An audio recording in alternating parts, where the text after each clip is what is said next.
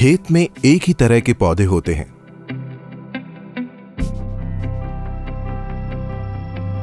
लेकिन बगीचे में कई तरह के पौधे होते हैं।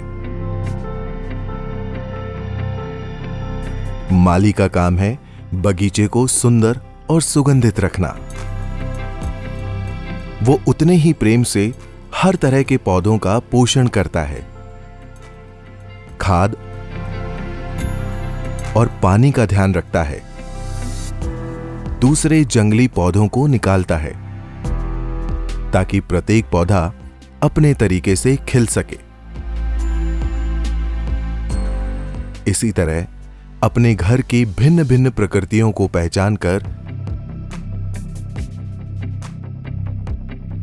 अगर माली बनना आ जाए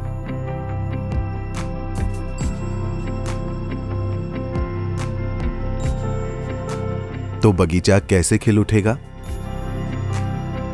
अच्छी परवरिश के लिए संस्कारों का बीज बोएँ। बगीचा बनाने से पहले माली बने।